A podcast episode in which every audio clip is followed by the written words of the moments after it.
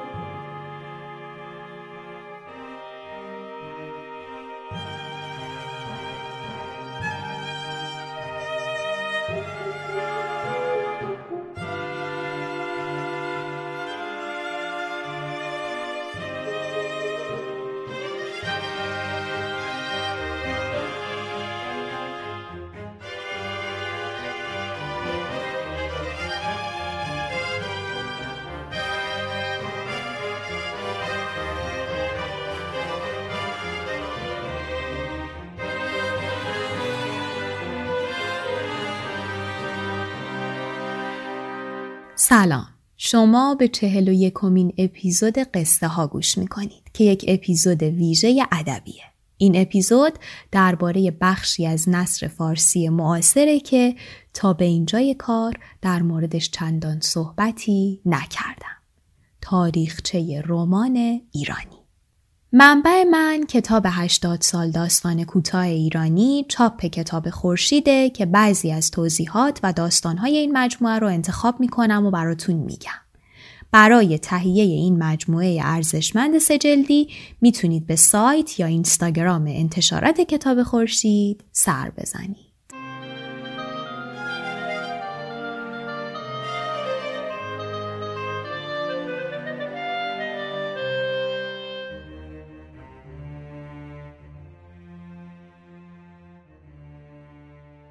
تا به اینجا هر آنچه که گفتم تأکیدی بود بر داستان کوتاه و مجموعه داستانهای نویسندگان. اما در این بخش از کتاب 80 سال داستان کوتاه ایرانی با نام میان پرده پنج آقای میرابدینی با مروری بر رمان نویسی فارسی چشمانداز ما رو نسبت به سیر ادبیات داستانی گسترده تر از پیش می بریم بشنویم برای ما چی نوشتن.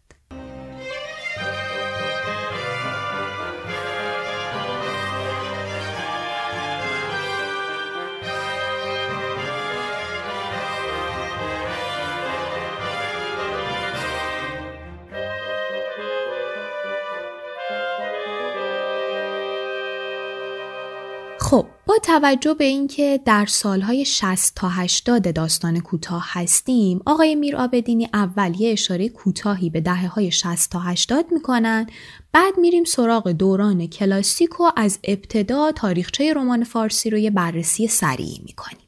طبق صحبت های آقای میر آبدینی در کتاب در بازه سالهای 60 تا 80 خورشیدی رمان به عنوان مطرح ترین طرز بیان ادبی توجه نویسندگان و مخاطبان رو به خودش جلب می‌کنه و به گفته استاد رضا براهنی شعر به دلیل ساختار زبانی خود قدرت آن را ندارد که همه هیجانات گسترده و عمیق اجتماعی را که در زمان جابجایی تاریخی در جامعه پیدا شده است منعکس کند. پس رهبری ادبی را به نیروی ادبی دیگری یعنی رمان واگذار می کند. بسیار خوب. بیاین از سالهای 60 تا 80 برگردیم به دوران کلاسیک و از اول شروع کنیم ببینیم جریان رمان فارسی از چه قراره. در دوران کلاسیک شعر مهمترین نوع ادبی ایران و داستانها هم به زبان شعر بیان می شدن. که همین داستان سرایی ها برخی از مهمترین آثار تاریخ ادب فارسی رو آفریدن. به طور مثال شاهنامه فردوسی، آثار نظامی و بسیاری منظومه های قنایی دیگر و مصنوی معنوی. خب شعر که وضعیتش مشخص بود و مهمترین نوع ادبی ایران بود در زمان کلاسیک. اما می‌خوایم ببینیم که جایگاه نصر چه بود در اون زمان. در دوران کلاسیک کاربرد نصر بیشتر برای تاریخ نگاری بود و نوشتن حکایت های کوتاه اخلاقی عرفانی. و چون جایگاه نصر به این شکل تثبیت شده بود داستانهای بلندی مثل سمک ایار که به نصر نوشته می شدن در حاشیه نظام ادبی مسلط قرار می گرفتن و این موضوع باعث می شد که چندان جدی گرفته نشن. هنوز به رمان فارسی نرسیدیم. رمان فارسی رو باید در روزگار نو جستجو کرد. اما روزگار نو از چه زمانی در تاریخ ادبیات ایران آغاز میشه؟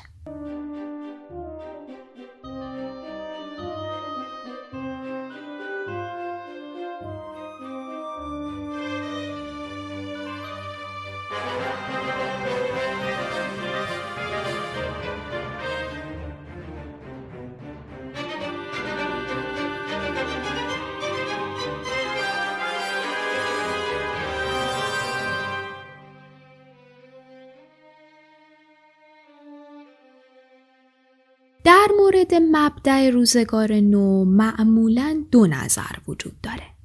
برخی هستند که روزگار نو رو به دوره معاصر تاریخی تعبیر می‌کنن و آغاز اون رو منطبق با سال 1300 می‌دونن که همزمان با شعر افسانه نیمایوشیج و مجموعه یکی بود یکی نبود محمد علی جمالزاد است که البته اگر بخوایم یک نگاه صرفا تاریخی داشته باشیم در زمان انتشار این اپیزود که آبان 1399 باشه چیزی کمتر از شش ماه به دوران معاصر باقی مونده. اما نگاه دیگری که برای در نظر گرفتن مبدع روزگار نو وجود داره منطبق دونستن اون با دوره مشروطه یعنی حدود سالهای 1284 خورشیدیه که این سالها سالهای آغاز برخورد جلوه های تجدد غرب با جامعه سنتی ایرانه و آقای میر آبدینی هم بر اساس این تقسیم بندی تاریخ چرا ارائه دادن. در این زمان یک اتفاق مهم در زمینه ادبیات میفته و اون هم اهمیت نصره. به اینجا خوب دقت کنید. از این زمان نصر تلاش می‌کنه نقشی و به عهده بگیره که به عهده شعر بوده و رمان به عنوان شیوه ادبی ویژه جوامع شهری مورد توجه قرار می‌گیره تا به جای تکرار مزامین و صناعات شعر کلاسیک بیاد و حرف تازه ای رو بزنه. حالا بیاین ببینیم که نویسندگان رمان نویس فارسی این حرف تازه رو چطور آغاز کردن و ادامش دادن. نویسندگان نخستین های فارسی هم متأثر از قصه های کلاسیک بودند و هم های ترجمه شده اروپایی. در واقع آثار این دوران حد واسط سنت و تجدد هستند. خب اینجا من یه پرانتزی باز بکنم. کلا هر دگرگونی بنیادینی که اتفاق میفته نیازمند اسباب و زمین است. اصطلاحا یک شبه اتفاق نیفتاده. اگر حالا بخوایم به صورت اختصاصی ادبیات رو در نظر بگیریم وقتی که ما نگاه تاریخی می کنیم به تقسیم بندی های سبکی در شعر و نصر همیشه بین دو تا سبک اصلی یک دوران گذار یا سبک حد واسطی هست که حلقه پیوند سبک های اصلیه. مثلا توی سبک شناسی شعر بین سبک خراسانی و سبک عراقی سبک سلجوقی رو داریم. که از لحاظ زبانی، فکری و ادبی وامدار سبک خراسانی و زمین ساز سبک عراقیه. اینجا رو خوب دقت کنید. از لحاظ زبانی، فکری و ادبی از سبک قبلی تاثیر گرفته برای سبک بعدی زمین سازی می‌کنه. به جز این مطلب دو تا نکته رو بگم و برم سراغ رمان. نکته اول این که این سبک های حد واسط یه ماه دو ماه و یه سال دو سال نیستن. مثلا همین سبک سلجوقی که مثال زدم خودش یه دوره 100 سال هست.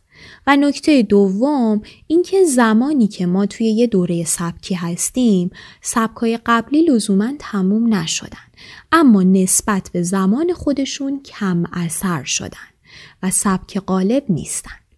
کم اثر بودن هم یعنی اثرگذاریشون کم شده هم تعداد آثاری که به این سبک نوشته میشن کم شده. بسیار خوب گفتم که نخستین رمان‌های فارسی حد واسط سنت و تجدد بودن مثلا نویسندگان عصر مشروطه اومدن رمان‌های خودشون رو به صورت سفرنامه های تخیلی نوشتن که دست کم اسم یکیشون به گوشمون خورده. سیاحتنامه ابراهیم بیگ از زین العابدین مراقعی که سال 1274 نوشته شده مسالک المحسنین از عبدالرحیم طالبوف و سرگذشت حاجی بابای اصفهانی که اقتباس خلاقانه میرزا حبیب اصفهانی از رمان جیمز موری است. مسالک المحسنین و سرگذشت حاجی بابای اصفهانی کتابهایی هستند که توی همون سال 1284 یعنی مبدع روزگار نو نوشته شدند. حالا بیاین ببینیم که ساختار این سفرنامه های تخیلی به چه شکله. الگوی این رمان ها الگوی سفره. سفرش چه شکلیه؟ اینطوریه که قهرمان داستان از کنج عزلت بیرون میاد، در جامعه میگرده، نابهنجاری ها رو می‌بینه و با مقایسه این نابهنجاری ها با زندگی ممالک پیشرفته دائما لزوم اصلاحات همه جانبه رو یادآور میشه. از این نظر نخستین رمان‌های فارسی شباهت عجیبی با نخستین رمان‌های ادبیات جهان پیدا می‌کنن که آقای عباس میلانی در این باره گفتن تجدد پدیده است غربی و زمانی آغاز شد که شد به قصد کشف جهان امنیت خانه خیش را واگذاشت و راهی سفر شد. با تجربه تجدد شور شناخت که از عمده ویژگی های تمدن غرب بود روح و روشی تازه یافت. حالا می‌رسیم به اون دورانی که شور مشروط خواهی فرو نشست و نوشتن سفرنامه های تخیلی کم رنگ شد. بعد ببینیم رمان فارسی در اینجا به چه مسیری رفته. در این زمان رفته رفته جستجوهای انتقادی پیشگامان رمان فارسی جای خودش رو داد به نکوهش های نومیدانه اخلاقی احساسی. این رمان ها یا می اومدن به یه دوره خطیر تاریخی می پرداختند یا به آسیب شناسی زندگی شهری. بر همین اساس نخستین رمان تاریخی در ایران نوشته میشه. رمان شمس و تقرا این رمان نوشته محمد باقر میرزای خسروی در سال 1287 یعنی سه سال بعد از مبدعی که برای روزگار نو در نظر گرفتیم. و دوران تاریخی هم که داستان رو در اون شکل میده دوران حجوم مغولان به ایران. گفتیم یکی دیگه از زمینه هایی که بهش پرداخته شد آسیب شناسی زندگی شهری بود. اما با چه رومانی؟ رمان تهران مخوف نوشته مشفق کازمی در سال 1301. این رمان در بستر زندگی معاصر وضعیت زنان و کارمندان رو مورد توجه قرار داد و آسیب شناسی کرد. از بین نویسندگانی که مشی ادبی مشفق کازمی رو به شکلی موفقیت آمیز ادامه دادن می‌تونیم از محمد حجازی یاد کنیم که رمان زیبا رو هشت سال بعد از تهران مخوف در سال 1309 نوشت. در اینجا آقای میرآبدینی به نکته قابل تعملی اشاره می کنند که یک دید کلی به ما میده. نوشتن که ادبیات جدید با رمان شروع شد. درسته. اما اما رمان نتونست نوع ادبی مسلطی در جامعه ایران بشه. حالا چرا؟ به دلایل اجتماعی و ادبی. اول میریم سراغ دلایل اجتماعی.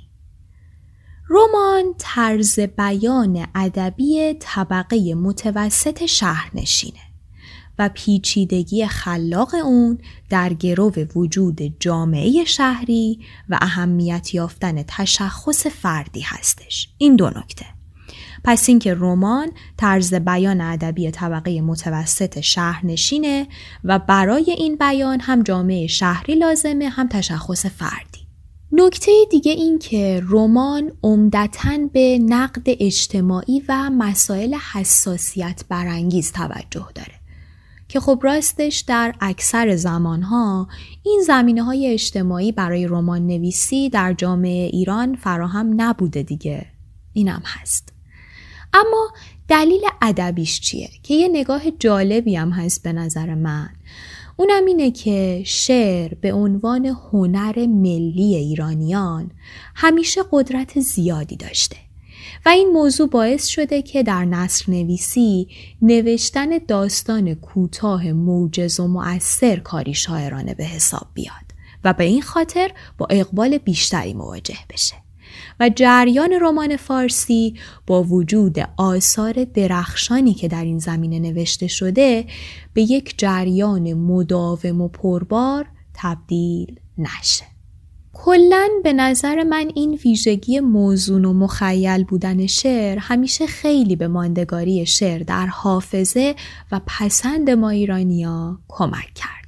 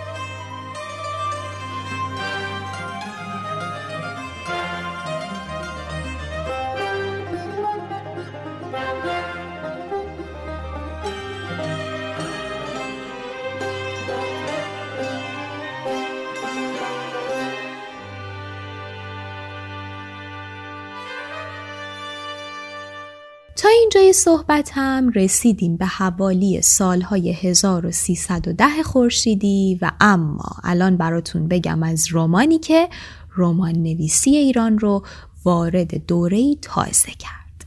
این رمان متولد سال 1315 هست و هممونم اسمشو شنیدیم. رمان بوفکور از صادق هدایت اگر خاطرتون باشه پادکست قصه ها هم با داشاکل صادق هدایت آغاز شد و به نوعی هم داستان کوتاه هم رمان ایرانی مدیون این چهره تاثیرگذار ادبیات ایرانه. حالا تغییراتی که با بوف کور حاصل شد چه تغییراتی بود؟ تا به اینجا بیشتر رمان ها زمینه های خطابه و پند و اندرز یا قالب تاریخی و سفرنامه داشتن. اما هدایت در بوفکور به زیبایی شناسی رمان به عنوان یک شکل مستقل ادبی اهمیت بخشید. هدایت در این اثر بیمعنا شدن زندگی رو مورد پرسش قرار میده و به جستجوی این معنای رخت بربسته اعماق روان جمعی ایرانیان رو هم جستجو می‌کنه. پس هم به ساختار رمان اهمیت میده و هم به موضوع رمان یک رنگ و بوی تازه ای رو میبخشه. حالا برسیم به سالهای بعد از جنگ جهانی دوم که سالهای به اصطلاح دموکراسی ناقص، شکلگیری احزاب سیاسی و مطبوعات روشنفکریه. در این دوره شاهد شکلگیری ادبیات متنوعی هستیم که حاصل سقوط رضاشاه و باز شدن درها به روی اندیشه های گوناگون سیاسی و فرهنگیه. این دوره دوره افزایش کمی نشریات هفتگی و اوج پاورقی نویسی هم هست و فضای رشد گرایش های نوین ادبی فراهم میشه. یه توضیحی بدم در مورد پاورقی و پاورقی نویسی. پاورقی در واژه‌نامه ده خدا در معنای قصه و جز آن که در قسمت زیل اوراق روزنامه نویسند آمده و لزوما به معنی افزودن توضیح به متن اصلی نیست که امروزه برامون آشناتره. در گذشته پاورقی داستان پرماجرای مفصلی بوده که هر هفته یک بخشش در مجله های عام پسند چاپ می شده و میشه اون رو نوعی رمان نویسی ژورنالیستی به حساب آورد. اهمیت کار پاورقی نویسان در این بود که خوانندگان کم سواد رو به خوندن رمان عادت می‌دادند. و این زمینه می‌تونست باشه برای تربیت خواننده ادبیات متعالی.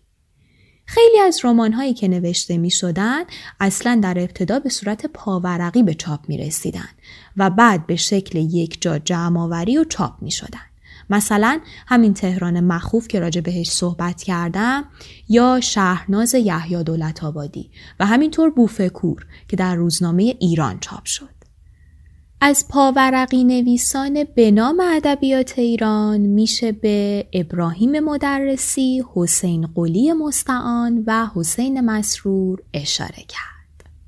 اینم از پاورقی نویسی. برگردیم سر صحبت خودمون. گفتم که بعد از سقوط شاه زمینه شکلگیری ادبیات متنوع فراهم شد و تعداد نشریات هفتگی و پاورقی نویسی افزایش پیدا کرد و از طرف دیگه فضای رشد گرایش های نوین ادبی هم فراهم شد. اما بعد از این توضیح برسیم به مهمترین رمان این دوره. رمان چشمهایش از بزرگ علوی که قصه گیل مرد رو هم از ایشون براتون خوندم.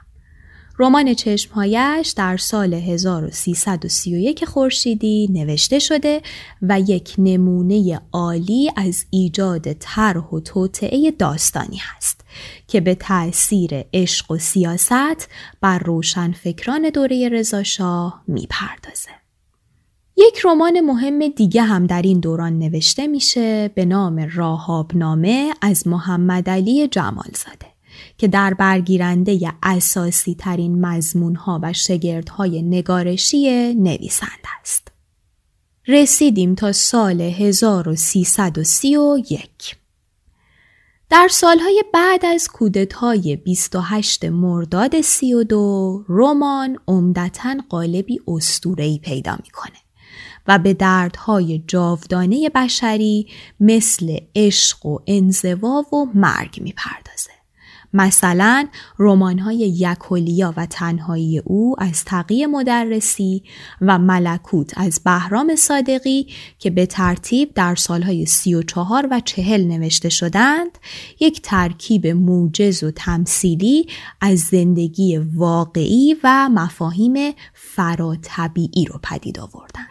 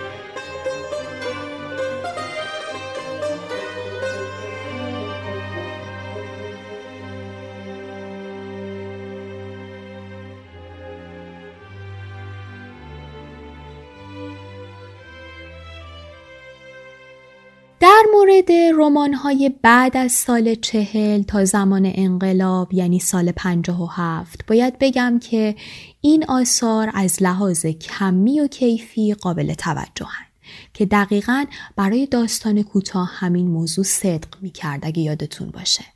به طور کلی سالهای چهل تا پنجاه و هفت دوره تأثیر گذاری در نصر فارسی معاصر به شمار میره.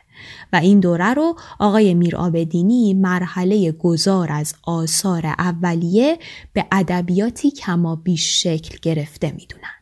حالا چرا این دوره درخشان و تأثیر گذاره؟ دلیلش دگرگونی های اجتماعی فرهنگی دهه چهل و رشد گروه های روشنفکریه. پیش از این یعنی در دهه های 20 و سی بیشتر توان روشنفکران صرف کارهای مطبوعاتی و حزبی می شده. اما در این دوران این توان و خلاقیت در آثار ادبی و هنری جریان پیدا می‌کنه و حاصل کار رمانهایی که حتما اگر نخونده باشینشون لاعقل اسم چند تاشونو شنیدیم. مدیر مدرسه جلال آل احمد شوهر آهو خانم علی محمد افغانی. سنگ صبور صادق چوبک. شازده احتجاب هوشنگ گلشیری. سووشون سیمین دانشور. دایجان ناپل اون ایرج پزشکزاد. همسایه ها احمد محمود. شب هول هرمز شهدادی و جای خالی سلوچ محمود دولت آبادی که البته طبیعتا از همه رمان های درخشان این دوره در این مجال نمیشه نام ببرم. و اما وضعیت رمان در سالهای پس از انقلاب اسلامی در این سالها ادبیات چنان تغییراتی را از سر گذروند که میشه اون رو شروع یک دوره تازه دونست. دوره ای که ضمن ریشه داشتن در سنت داستان نویسی دوره های پیش رو به صناعت های نوین نگارش و مضمون های تازه داره. طبیعتا انقلاب نه تنها در ساختار جامعه بلکه در ساختار هنر و ادبیات هم موثر بود. و تغییر نحوه نگاه نسلی که انقلاب و بعد از اون جنگ رو پشت سر گذاشته حساسیت های ادبی و به طور کلی ادبیات این دوره رو چه در رمان نویسی و چه در داستان کوتاه تغییر داد.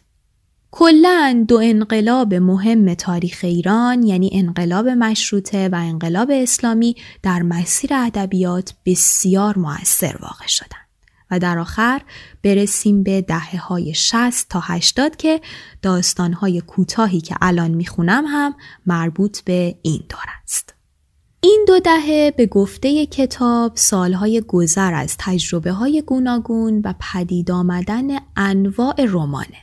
اما فرقش با سالهای بعد از سقوط رضاشاه که گفتیم دوره ادبیات متنوع بود اینه که خب شگردهای جدید داستان نویسی رایج شده. اینجا رمان های واقع گرایانه رو داریم آثار مبتنی بر رئالیسم جادویی، رمان های اسطوره‌گرا، نئورئالیستی یا پست مدرنیستی. آقای میرابدینی در مورد این دوران معتقدند که گذر زمان ایار آثار خلق شده در دو دهه 60 تا 80 رو مشخص می‌کنه. تا ما بتونیم نمونه های ماندگار اونها رو نام ببریم و به خاطر بسپاریم.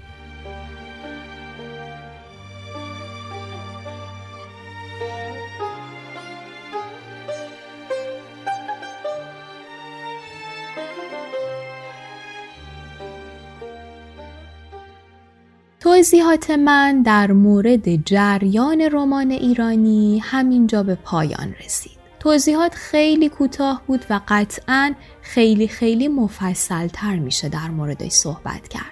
اما در آخر این اپیزود یه پیشنهاد براتون دارم. دوست دارم واقعا اگر پیگیر ادبیات هستید و هنوز بعضی از این رمان ها رو نخوندید یا شاید هیچ کدومش رو نخونده باشید به هر شکلی که دوست دارید تهیهش کنید. بهش گوش بدین، پی دی رو بخونید یا کاغذیش رو تهیه کنید و در کتاب خونتون بذارید. حیف کتابخونه های ما از داشتن چنین رمان هایی محروم باشه. اپیزود بعدی قصه ها طبق روال همیشه داستان کوتاهی هست که از هفته آینده منتشر میشه.